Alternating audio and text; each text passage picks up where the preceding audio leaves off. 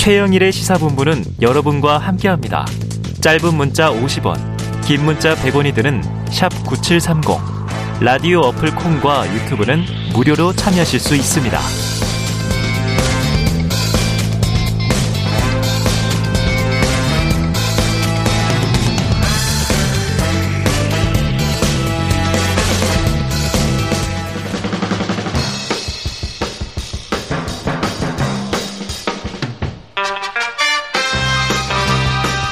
네, 매주 월요일 주말 사이 뉴스들을 정리하고 주간 이슈를 미리 살펴보는 주간 이슈 먼데이 시간입니다.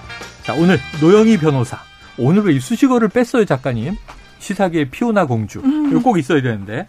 그리고 임승호 전 국민의힘 대변인 나와 계십니다. 어서 오세요. 네, 안녕하세요. 안녕하세요. 반갑습니다. 아, 임, 임 대변인도 별명 하나 만들어드려야 아, 괜찮습니다. 자, 임 대변인 시사본부 첫 출연이시죠? 네, 몇 번 저희 신인규 변호사 나올 맞아요, 때 맞아요. 자주 봤었는데 네. 또 출연은 처음 하게 됐습니다. 네.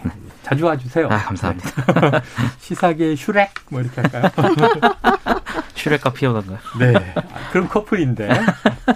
자, 주간 이슈 번디 본격적으로 시작해 보죠. 한 주간의 주요 일정을 정리하고 앞으로의 전국을 짚어보는 시간인데, 자 오늘 딱 월요일이 되자 오전에 바로 나온 속보는 김창룡 경찰청장의 사의 표명입니다. 이상민 행안부 장관의 또 기자회견도 오늘 오전 11시에 나왔습니다. 잠깐 현장 목소리를 듣고 오죠. 제가 그 치안정감 대상자들을 만났다고 했을 때 그것이 왜 뉴스감이 돼야 되는지 저는 사실 솔직히 이해할 수가 없었습니다. 그 자체가 행안부 장관이 역대 정권에서 완전히 소외되고 패싱 당했다는 결정적인 증거라고 생각을 합니다. 자문위원회 구성을 처음 생각하게 된 것은 행안부 장관 후보자로 지명받은 당시에 이른바 검수안박법이라는 것이 통과되는 상황이었고 그때 더더욱 생각을 굳히게 되는 것입니다. 누군가는 해야 되고 그런데 왜 30년 동안 조직이 변화하지 않았습니까? 그것은 경찰이 지나치게 비대하고 권력과 너무 가까웠기 때문입니다. 경찰청장의 사임에 대해서는 법과 절차에 따라서 처리될 것으로 알고 있고요. 기본적으로 탄핵이라는 것은 어, 고위직 특히 고위직 공무원들이 법률에 위배된 행위를 했을 때 이제 탄핵 사유가 되는 것인데 행안부 내 경찰 관련 조직을 신설하는 것은 결코 위법한 행위가 아닙니다. 오히려 어, 조금 심한 표현을 쓰자면 그동안 담당자들이 직무를 게을리한 것입니다. 비정상화를 정상화로 하겠다는데 그걸 탄핵 사유라고 주장하시는 분들은 뭐 글쎄 저로서는 상당히 납득하기가 어렵습니다. 네, 이상민 행안부 장관 이게 탄핵은 본인에 대한 탄핵을 음, 예. 권은희 의원 등 거론한 것에 대한 이제 조목조목 반박을 한 내용인데 자 원래 기자회견은 내일 예정으로 알려져 있었어요. 음. 그런데 갑자기 오늘 오전으로 바뀌는 바람에 이게 혹시 김창룡 경찰청장이 딱 직을 던지니까 김백이 아니냐 이런 분석도 나오더라고요. 그리고 내용을 보면 경찰을 전담하는 조직 경찰국 설치를 공식화했는데 자 두 분의 좀 의견을 여쭤보겠습니다. 노 변호사님 맥락이 쭉 있잖아요. 오늘 기자회견 어떻게 보셨어요? 사실 그동안에 문제가 됐던 건 물론 뭐 경찰도 문제고 검찰도 문제고 음. 우리가 다 문제라고는 해왔지만 네네. 특히 문제가 됐던 거는 검찰이 권한을 너무 많이 가지고 있고 네. 너무 많이 남용했기 때문에 검찰의 힘을 좀 빼야 된다라는 어. 것이 있었죠. 그래서 문재인 정부 때 검찰과 경찰은 수사권과 지휘권을 구분해서 발동하는 것으로 정리를 좀 해보자라고 하는 거였잖아요. 그런데 이번에 윤 정부가 들어서면서 지금 이상민 행망, 행안부 장관이 하는 말은 경찰이 그동안 너무 잘못해왔기 때문에 음, 경찰청, 경찰국이 필요하다 이런 말을 하는 네, 거예요. 네. 그러면 우리가 알고 있던 사실관계랑 너무 다르지 않습니까? 우리는 지금 검찰이 지나치게 정치적이고 지나치게 어 이런 말은 죄송합니다. 경, 검찰 여러분들께 네. 그 너무 본인들의 기준에만 맞추어서 어, 어뭐 수사가 이루어지고 19 감싸기 얘기도 네, 나왔었고 이런 것들이 이뤘기 때문에 사실 우리가 권력이 너무 한 곳에 집중되니까 안 됩니다. 우리 예전에는 경찰이 너무 그래서 좀 뺏어가지고 당신 다 줬더니 당신들도 마찬가지군요. 음. 이런 의미에서 우리가 사실은 나눠줘야 된다고 생각했더니 음. 오히려 이제는 아 검찰 경찰이 그동안 그래 왔으니까 검찰이 더 통제해야 돼라고 어. 말하면서 이런 경찰국 신설하겠다라고 하는 거는 저는 전혀 내용이 안 맞는 말인 것 같고요. 어. 또 하나 더 중요한 말이 하나가 있어요. 경찰국을 도대체 신설해서 하고 싶은 게 무엇이냐. 음. 경찰국 신설해서 하겠다는 말은요. 다 뭐 좋은 말 갖다 붙였지만 네. 결국은 인사와 징계권을 본인들이 행사하겠다는 거거든요. 네네. 네. 경찰에 대한 인사와 징계권을 행사하기 위해서 경찰국을 만든다? 음. 그럼 결과적으로는 경찰은 무조건 검찰 밑에 있어야 되고 네네. 검찰의 말을 들어야 되는 것이고 수사나 지 이런 것들에 대한 독립성이 없어진다는 거예요. 근데 음. 예전에 우리 그 법에 이런 게 있었잖아요. 경찰은 검찰의 수사 지휘를 받는다. 네네네. 근데 그 말이 지금 빠졌어요. 예. 그거 하나 빼내도 엄청 오래 걸렸단 말이에요. 네네. 그런데 이제는 경찰국이라는 걸 신설하면서 아예 그냥 통으로 음. 전체 이 사람들을 다 그 밑으로 집어넣어 버리니 저는 이해가 안 갑니다. 네, 이해가 가지 않는다 얘기하셨습니다. 그러니까 인사와 징계를 경찰국이 갖는다는 것은 통제다. 그래서 그럼요. 이미 네. 지난주에 경찰 통제 네. 방안을 자문위가 권고했다 이렇게 얘기가 나왔고 네. 오늘 기좀 구체화됐어요. 네. 자, 임 대변인 입장은 좀 잘하실 것 같은데 어떻게 들으셨습니까? 뭐 저는 당연히 해야 될 일을 진행하는 것이라고 음. 생각을 하고 지금 뭐 행안부 장 행안부 내에 어떤 기구를 만든다는 것에 대해서 저는 이걸 왜 검찰 밑으로 경찰을 집어넣는다는 그 논리적 음. 구조가 솔직히 잘 이해는 안 됩니다. 왜냐하면 행안부가 검찰이 아니잖아요. 또 음. 지금 이상민 장관이 말한 것은 사실상 지금의 어떤 경찰에 대해서 지휘를 해왔던 기관은 비공식적으로 정부 내에서 민정비서관이라든지 음. 치안비서관, 민정수석실 등에서 해오던 음. 것들을 청와대가 양지로 끌어올리자는 겁니다. 음. 공식적인 라인인 대통령 그리고 국무총리, 행안부 장관, 경찰청이 공식적인 라인이 되어서 움직여야 되는데 지금 해왔던 것들은 민정수석실 등등을 통해서 비공식적으로 지휘를 해왔고 지금 정부에서는 그것을 폐지하지 않았 습니까? 음. 그렇기 때문에 오히려 이것을 양지로 끌어올려서 경찰국이라는 새로운 조직을 통해서 기존의 음지에서 다소 비공식적으로 행해지던 그러한 통제들을 양지화시키고 경찰도 통제 받아야 되는 것 아니겠습니까? 저는 검찰도 선이라고 생각하지 않고 음. 경찰도 선이라고 생각하지 않습니다. 네. 두 기관 모두 적절한 어떤 견제를 받아야겠죠. 노 변호사님 말씀하신 것처럼 검찰도 당연히 부적절한 일들이 많이 있었고 반면에 지금 문재인 정부 하에서 수사기 사건 등이 분리되고 또 검수완박법들이 통과되면서 경찰의 권력이 되려 오히려 더욱더 비대해진 상황이거든요. 음. 이런 상황에서는 그렇다면 그런 비대해진 경찰 권력을 통제할 수단은 무엇이냐. 그래서 지금 뭐 민주당에서도 뭐 한국형 FBI 같은 거 얘기하면서 음. 대안이라고 얘기하고 있지 않습니까? 이런 상황에서는 그렇다면 강력하게 더욱더 비대해진 경찰 권력을 통제할 수단이 무엇인지에 대해서 그렇다면 이런 대안 말고 무엇이 있느냐. 를 조금 대안을 제시해야 된다 그렇게 생각합니다. 과거의 비공식적인 통제를 이제 공식화하는 것이다. 네. 그러니까 이제 당연히 가야 할 수순이다 이렇게 얘기를 하셨어요. 자 현장의 목소리들이 뭐 서로 다 다르게 나오고 있습니다. 검찰 내부의 반대 기류 우려, 시민단체, 여당 야당 입장 다른데 지금 딱 두 분이 얘기하신 논리가 핵심적으로 이제 충돌하는 것 같아요. 음. 자 이상민 장관 목소리는 아까 들으셨으니까 이 그 전에 사의 표명이 먼저 나왔고 11시에 이상민 이제 장관의 기자회견이 있었고 그 다음에 다시 김창룡 경찰청장의 입장이 나온 것이 사의 표명의 이 배경과 이유가 뭐냐? 이게 지난주에 대통령이 국기문란 얘기하니까 책임지고 이건 아유 제가 잘못했습니다 이건지 아니면 지금 경찰 통제 방안 잘못 가고 있습니다 일종의 항명인지 이게 궁금했는데 지금 경찰 조직에 대한 향후 관리 방안에 대해서 상당히 부정적인 입장을 밝힌 것 음. 같아요. 이 상황을 노 변호사님 해석은 항명으로 보십니까? 질책에 대한 책임 수용으로 보십니까? 저는 포기라고 보는데. 포기? 네. 어, 제3의 길이네요. 포기는, 뭐예요? 아니 본인이 할 수 있는 게 없잖아요. 아 본인이 할 수 있는 게 없다. 대통령이 국기문란 그 말 하는 순간 음. 임기 한 달밖에 안 남았는데 알아서 하시오. 음. 너가 해봤자 무슨 의미가 있냐 이런 아. 메시지였잖아요 처음에. 네네네네. 본인이 뭘 하겠어요. 본인이 본인이 예를 들면 임기 한 2년 남아 있는 상황에서 이런 일이 벌어지면 예. 내 직을 걸고서라도 차근차근히 뭔가 해보겠다라고 음. 하겠지만 할 수 있는 게 하나도 없잖아요. 음. 게다가 지금 이 사람들은 시행령이나 규칙을 가지고서 지금 모든 걸 좌지우지하고 있거든요. 네 법률이 아닙니다. 아, 시행령하고 규칙을 가지고 저는 이런 식으로 하는 사람들은 처음 봤어요. 어. 그러면서도 무조건 다 자기들이 잘했다는 얘기고 소통이 안 되잖아요. 어. 그런데 경찰이 제가 우려를 많이 했죠. 이 그 선거하기 전에 네네. 분명히 이제 경, 검찰총장인 대통령이 나오게 되면 음. 그 정부의 전 정부에서 그러니까 문재인 정부에서 경찰과 검찰을 좀 나눠 가지고 어쨌든 기능을 분리시키려고 해줬던 그 수많은 노력들은 다 물거품이 될 것이다. 음. 그러니까 잘 해야 된다. 그랬는데 결과적으로는 도로 완전히 도로함이 타불이 됐고 음. 또 내부적으로 이런 욕도 있어요. 이런 욕이에요, 이건 욕. 욕. 네, 뭐라고 욕이 나냐면 아, 그냥 문재인 정부는 가만 내버려 뒀으면은 그래도 그나마 날 것을 괜히 건드려가지고 더 나빠졌다. 네. 네. 이건 진짜 제가 그런 말을 네 많이 들었어요. 일은 많아지고 책임은 많아지고 우리는 할 수 있는 게 하나도 없고 우리는 아예 밑에 하부 조직으로 들어가는구나. 어. 우리는 바보다. 이렇게 얘기된 사람들이 많더라고요. 아, 자, 그래요. 그럼 어쨌든 경찰 내부의 반대 기류나 이제 여기에 대해서 아까 말씀하신 당연한 수순이면 음.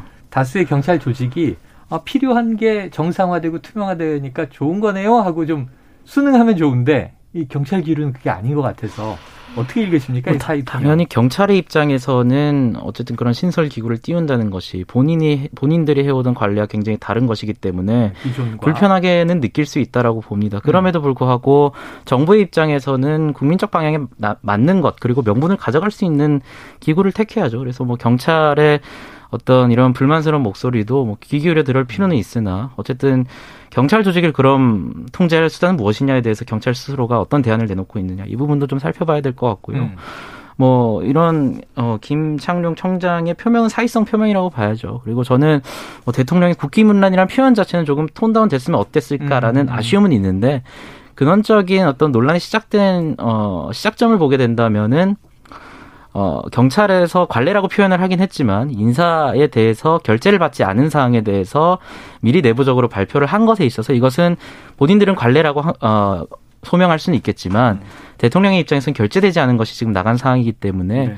어, 명백한 어떤 잘못은 분명히 피할 수 없다라는 생각이 들고 또 시행령 이런 얘기 하셨는데 뭐 객관적으로 시행령 개수만 따져보면 문재인 정부에서 한 4,600건 정도 했고 이게 음. 이명박 정부 박근혜 정부 3,600건, 3,700건보다 한 25% 정도 늘어난 음. 시행령 개수예요. 그래서 뭐 윤석열 정부가 시행령 정부다 이렇게 비난하시는 것은 조금 객관적 사실과 다르다 이런 말씀 드리고 저는 뭐 그럼에도 불구하고 계속 이런 이슈들이 계속해서 어, 다른 이슈들을 덮는 것은 조금 부적절한 것 같습니다. 하루빨리 행안부 장관과 경찰청 사이 어떤 어, 이권 다툼이라고 표현할 수도 있겠죠. 음. 일부는. 그런, 이런 어떤 싸움은 최대한 빨리 정리하고 지금 시급한 어떤 민생 사안들을 빨리 좀 화두에 오를 수 있게 예. 도와야 되지 않나 그렇게 생각합니다. 이승호 대변인님, 음. 제가 이 말을 안 할 수가 없어요. 윤석열 정부가 시행령 정부라는 비판, 비판은 부적절하다 말씀하셨잖아요. 윤석열 정부 지금 한 달 반밖에 안 됐어요. 지금 끝날 때몇 개가 그거를 이전에 5년 동안 했던 것하고 어. 지금 비교를 하십니까? 그러니까 변호사님께서 말씀하신 게 제가 주장하고 싶어하는 내용은 네. 시행령이나 규칙을 가지고서 정말 중요한 사람들 모든 국민에게 정말 중요한 국민의 권리 의무와 관련된 것들에 대해서 함부로 이렇게 막 이런 그 규칙 같은 걸 가지고서 옥죄는 건 옳지 않다는 걸 말하고 싶었던 건데 일단 대변인님이 그렇게 포인트를 달리 음. 말하면서 잘못됐다 아니다라고 말을 하니까 제가 좀 지적을 한 거예요. 네, 근데 중요한 건 아니라 문제는 아니었다. 예, 한 번도 본 적이 없다길래 네. 굉장히 많았다. 잘못, 잘못된 거죠. 네. 한달 반이라 숫자로 비교하기는 어렵습니다. 네. 그러니까 임기가 끝날 때 양적인 비교는 또 해보도록 하고요. 아직 5년 남았습니다. 제가 지난주에 좀 흥미롭게 본 건 이런 대목이에요. 경찰 인사가 나왔는데 어쨌든 혼선이 있었죠. 그래서 이제 대통령은 이 국기문란이거나 혹은 중대한 공무원의 과오다 이렇게 얘기를 했고 법무부 지금 경, 검찰총장이 공석이잖아요. 그런데 지금 검사 인사들도 막 나왔어요. 대통령이 여기도 답변을 해요. 법무부 장관이 알아서 잘했을 것이다.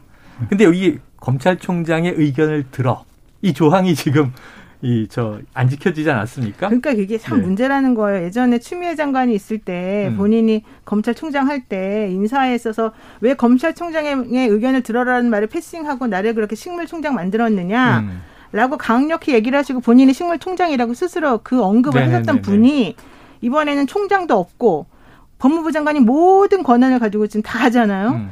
정말 정치, 경제 뭐 안 가리는 음. 게 없더라고요. 그런 상황에서의 지금 똑같은 상황이 벌어진 것에 대해서는 왜 장관이 잘겠지 이렇게 음. 말하는 데다가 기자들이 물어보잖아요. 아 이거 식물총장 논란 얘기했었던 거 혹시 음. 기억하시냐? 그랬더니 검찰총장이 어떻게 식물총장이 되죠? 아.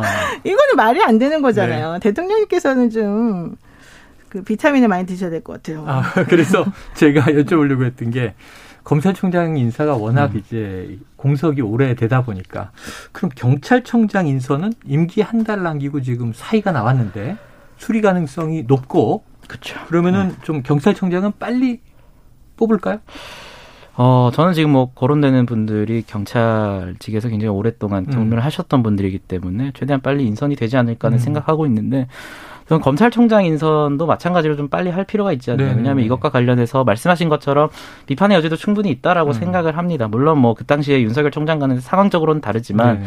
그럼에도 불구하고 어, 검찰총장이 없음으로써 법무부 장관에게 쏠릴 수 있는 권한이라는 것도 있을 음. 수 있고 또 충분한 그 비판을 결국에는 이것도 계속해서 이런 이슈를 놔두게 되면 다른 민생 사안을 다루지 음. 못하게 되고 네네. 이 이슈에 대해서 계속 화두가 될 수밖에 음. 없기 때문에 저는 뭐 그런 비판도 수용하고 같은 속도로 갔으면 네네. 좋겠다 이렇게 생각합니다. 근데 사람이 없는 건 아닐 텐데 뭐 숫자는 뭐 검사 숫자가 제한적이지만 총장을 왜 이렇게 오래 인선을 못 하고 있다고 보세요?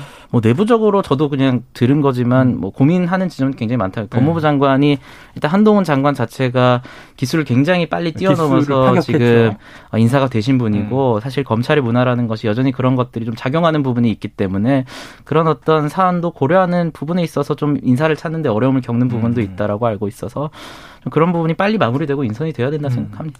자, 노 변호사님, 갑자기 궁금해서 검사 조직 내부는 굉장히 기수 문화가 좀 엄격해서 후배가 사, 이 상관이 돼버리면 옷을 벗잖아요. 근데 법무부 장관은 검찰 조직은 아니니까 행정가로 갔는데 검찰총장이 한동훈 장관보다 기수가 높으면 안 돼요? 뭐 형식적으로야 높고 안 높고 상관이 네, 없겠지만 문제는 없지만 네, 현실적으로는 법무부 장관은 원래가 검찰하고 그 구조적으로 신분이 달랐던 사람들이잖아요. 네, 예전에 네. 검찰총장은 당연히 검사부터 쭉 올라갔던 사람이고 그랬었죠. 법무부 장관은 뭐 그런 사람도 있지만 판사 출신도 있고 변호사 어, 출신도 어, 있고 교수 있고. 출신도 있고 그랬단 말이죠.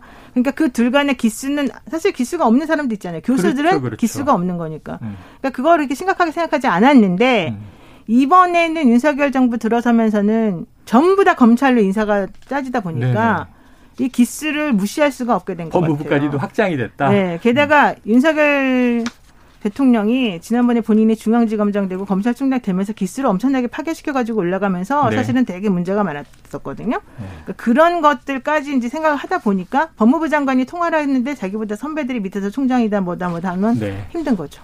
아유 시간이 너무 잘 가네요. 오늘도 월요일이라 뉴스가 많습니다. 제가 궁금한 걸 여쭤보느라고 시간이 더 갔네요. 자, 지금 노영희 변호사, 임승호 전 국민의힘 대변인과 주간 이슈 먼데이 하고 있는데 지금 여야 간 전선이 한두 군데가 아닙니다. 그런데 당 내부에 네. 이른바 내홍이 더 시끌시끌해서 자, 이제 임승호 대변인님 나오셨으니까 여당 여쭤볼게요. 이 혁신이 첫 회의가 이제 오늘 있는 거고 네. 다음 주에 이준석 대표의 징계위 소명 절차가 열려요. 지난주에 요거 하는 줄 알았더니 7월 7일로 지금 미뤄졌고 이준석 대표는 간장 한 사발 다음 주에 할 것 같다. 이게 무슨 얘기냐? SNS에 올린 간장한 사발이 뭐냐 그랬더니 전 언론 해석을 보니까 간은 안철수 의원을 간철수라고 부른 것 네. 같고 장은 장재원 의원의 장이라 합쳐서 간장이다. 자, 배현진 최고위원을 가리켜서 이들이 심은 디코이 미끼라는 표현을 또 썼고요. 자, 장재원 의원이 이제 모든 배경에 있다라고 보는 것 같은데 동의하십니까? 어, 일단 뭐 간장 용어에 대해서는 네. 본인의 해석본은 나오지 않았지만 네. 뭐 이게 통설인 것 같습니다. 통설이다. 왜또 그 장재원 의원의 인터뷰를 공개하면서 쓴 용어이기 때문에 뭐 음. 사실상 장재원 의원과 안철수 의원이 당권을 두고 본인을 흔들려는 것 아닌가라는 음. 생각을 하고 있는 것 같아요. 네. 물론 저의 개인적인 해석이지만 사실 음. 이전에 대선 기간에 이준석 대표가 이제 제주도 쪽으로 자맹을 했을 때 어. 부산 쪽에서 어, 장재원 의원 사무실에서 맞아요, 맞아요. 깜짝 등장한 적이 있었습니다. 그래서 어, 저는 뭐 정확하진 않습니다. 윤석 대표의 생각에서는 장재원 의원이 사실 대선 지선 뭐 이전부터 어, 소위 말하는 세력을 꾸려서 본인을 흔들고 있다라는 생각을 하신 것 같고, 음. 어, 그거, 그러한 것들이 대선 지선 어쨌든 선거는 이겨야 되니까, 음. 어, 잠잠하게 있다가 음. 이제 와서 본격적으로 당대표를 마음대로 흔들 수 있는 시기가 됐으니, 음. 본인을 흔들고 있구나라고 이준석 대표는 스스로 생각하고 있는 것 같고 네. 공개적으로 장재원 의원도 이제 이준석 대표를 다소 비판을 하고 어, 이준석 의원도 다소 좀 어, 공격적인 이런 공격을 하는 걸로 봐서는 대선 지선 때 있었던 어, 그리고 잠시 덮어두었던 당 내홍이 지금부터 조금 심각해지지 않을까라고 음. 생각을 하고 뭐 이준석 대표가 이렇게 생각하는 게 사실인지는 저는 잘 모르겠습니다. 하지만 이렇게 추정은 한다. 예. 근데 지난주 목요일에 여기 나왔어요. 지금 임 대변인이 말씀하신 거 거의 맞게. 아 그렇습니까? 나를 흔들고 있다. 네. 그 배후는 이 이른바 윤핵관들이다. 근데 이제 윤심을 제대로 이끌지 음. 못하다 뭐 이런 얘기들을 음. 직설적으로 하셨어요. 제 해석권이 맞네요. 그리고 인정이 되는데 자 그런데 문제는 지금 이거 있잖아요. 안철수 의원이 지명한 최고위원 정점식 의원에 대해서는 국민의 당, 그 약한 당, 작은 당의 지분을 우리는 후하게 줬는데 왜 국민의 힘사람을 갖다 쓰느냐? 음. 이렇게 반대하고 있단 말이에요. 이거는 좀 이준석 대표의 논리가 옳습니까? 네, 그건 명분이죠. 명분이다. 뭐 안철수 전 대표가 알아서 할 일 아니겠습니까? 음. 그쪽에서 추천한 사람은 오케이 해주겠다는 뜻이잖아요. 네네. 네. 그러니까 뭐 누가 그, 되든 그 걸 가지고 지금 얘기하는 건 자꾸 국민의힘 사람이 세게 자기를 압박하는데 어. 정점식 의원 들어오게 되면 내가 너무 힘들어진다. 아. 딴 사람으로 좀 약한 고리를 좀 넣어주라 뭐 이런 뜻이겠죠. 근데 사실 그거는 안철수 의원 입장에서는 전혀 그걸 받아들일 이유가 없는 거죠. 음. 저는 그거보다 궁금한 게 지금 얘기 나오는 사람들이 하는 말이 항상 그래요. 이준석 대표 물론 찍어내려고 하는 거고 당권에서 음. 멀어지게 만들려고 지금 이렇게 압박하는 건뭐 누가 봐도 뻔한 뻔수 아닙니까? 네네. 그래서 사람들이 뭐 토사 구팽이니 뭐니 이런 얘기 어. 많이 나와요. 그런데 제가 궁금한 거는 이준석 대표를 꼭 뽑아내야 되는 겁니까? 어. 이준석 대표가 그렇게 강력해요? 어. 국민의힘에 그냥 그대로 당대표로 이렇게 있으라고 하면 어. 그리고 나머지 사람들이 지금 윤핵관도 되게 세잖아요. 그리고 대통령도 이준석 대표 되게 밀어내고 있잖아요. 어. 이준석 대표 내가 알기로는 약간 고리무원으로 가고 있어요. 어. 본인을 지지하는 2030 남자들이나 혹은 뭐몇 명의 그런 신진 뭐 음. 당원들이 그리 이준석 대표를 열심히 지지하는? 밀고는 있을지만 있겠지만 이준석 대표는 당에서 원래 기반도 없었고 영선이었단 말이죠. 음. 이준석 대표가 대선 지선을 물론 이제 당 대표 일대 이겨서 더 뭐 좀 주가 올라갔다고 음. 치더라도 현재 지금 치명상을 많이 입은 상태인데 음. 이분을 그렇게까지 모양새 빠지게 꼭 내보내가지고 뭔가를 해야만 할 정도로 이준석이 두려운 존재인가. 저는 그렇게 좀 관점을 음. 좀 달리해서 한번 생각해 봤으면 좋겠어요. 왜 이렇게 어린 음. 이준석 대표를 가지고서 음. 못 살게 구는 거죠? 자, 그러니까 좀 이 상해요. 맞아요. 네. 그러니까 이 임기를 다 채워도 예. 네. 내후년 총선 때 공천권 없어요. 어차피 없어요. 내년 네. 6월에 끝나니까. 네. 자, 임 대변인님이 답변해 주시죠. 이준석 대표가 왜 이렇게 무섭습니까? 왜 두려워하는 거죠? 저는 뭐 치명상을 입었다고 말씀을 네. 하시지만 이렇게 흔드는 것 자체가 아. 치명상을 아직 입지 않았다라는 것에 대한 반증이라고 아, 보고 건지하기 때문에 그러니까 결국에는 지금부터 뭐 소위 이준석 대표에 반대하는 이런 뭐 PPAT라든지 음. 이런 혁신에 대해서 반대하시는 분들은 지금부터 조금 흔들어 놔야 다음 당권에서 아. 이준석 대표와 결이 다른 분들로 결집을 할 수 있고 아. 그분의 그분이 누군지는 모르겠지만 네네. 그분의 당선 가능성이 높아지겠다라고 생각을 아. 하는 것이죠. 혁신이 같은 경우에도 정말 원리적으로 따져봤을 때는 다음 당 대표가 다른 분이 오면은 음. 그냥 뒤집어 엎어버리면 사실 그렇죠. 되는 겁니다. 이게 그렇죠. 제도적으로는 문제가 없는 건데. 음. 근데 그분들이 두려워한 이유는 혁신이 같은 것도 결국에는 PPAT 논란 음. 처음에는 굉장히 논란이 많은데 결국에는 시험지 보고 나니까 다소 민망해졌거든요. 네. 혁신이도 마찬가지로 그때 가서 뭐 원칙적으로는 뒤집어 엎을 수 있겠지만 네. 그때 가서 아무런 명분 없이 이걸 뒤집어 엎게 된다면 본인들을 향한 역풍이 굉장히 셀 것이라는 걸 알기 때문에 지금부터 사전적으로 이런 것을 차단하려는 것이라고 보고 네. 아 글쎄요 뭐 저는 좀 말씀하신 것처럼 해석은 굉장히 다르지만 왜 이렇게 흔드는지는 모르겠다라는 어. 결론은 똑같은 것 같습니다. 네. 뭐 이준석 대표가 굉장히 불편하고 제거하고 싶다면 이준석 대표를 음. 능가하는 어떤 네. 혁신 아니나 어. 새로운 인물을 발굴하면 되는 것이지. 어, 이런 식으로 뒤에서 뭔가를 네. 속된 말로 작업하는 듯이 네. 제거하려는 모습은 향후에 누가 되든 본인들이 의도했던 바대로 이준석을 제거한다 하더라도 아. 결코 그 지지세가 자신들에게 오진 않을 것이다. 네, 그렇게 네. 말씀드리고 싶습니다. 아, 주 시원한 내부 비판을 해주셨어요. 자, 징계위 어떻게 될 건가도 여쭤보고 싶지만 이건 다음 주 월요일이 7월 4일이기 때문에 다음 주에 음. 여쭤봐도 됩니다. 자, 야당 민주당으로 넘어갑니다. 조금 전에 김남국 의원 인터뷰 있었는데 혹시 들으셨겠습니다만 자, 이재명 의원이 측근들의 말에 따르면 이번 주말이나 다음 주 정도에 출마 여부를 정할 것이다. 7월 그러니까 초 정도에 정할 것이다. 그런데 이재명 의원 108번 내 얘기를 해서 이게 화두가 돼버렸는데요. 이재명 의원의 108번 내는 과연 무엇인가? 노 변호사님, 뭐, 뭔가요? 명분을 좀 더 멋있게 만들겠다는 게 108번 내겠죠.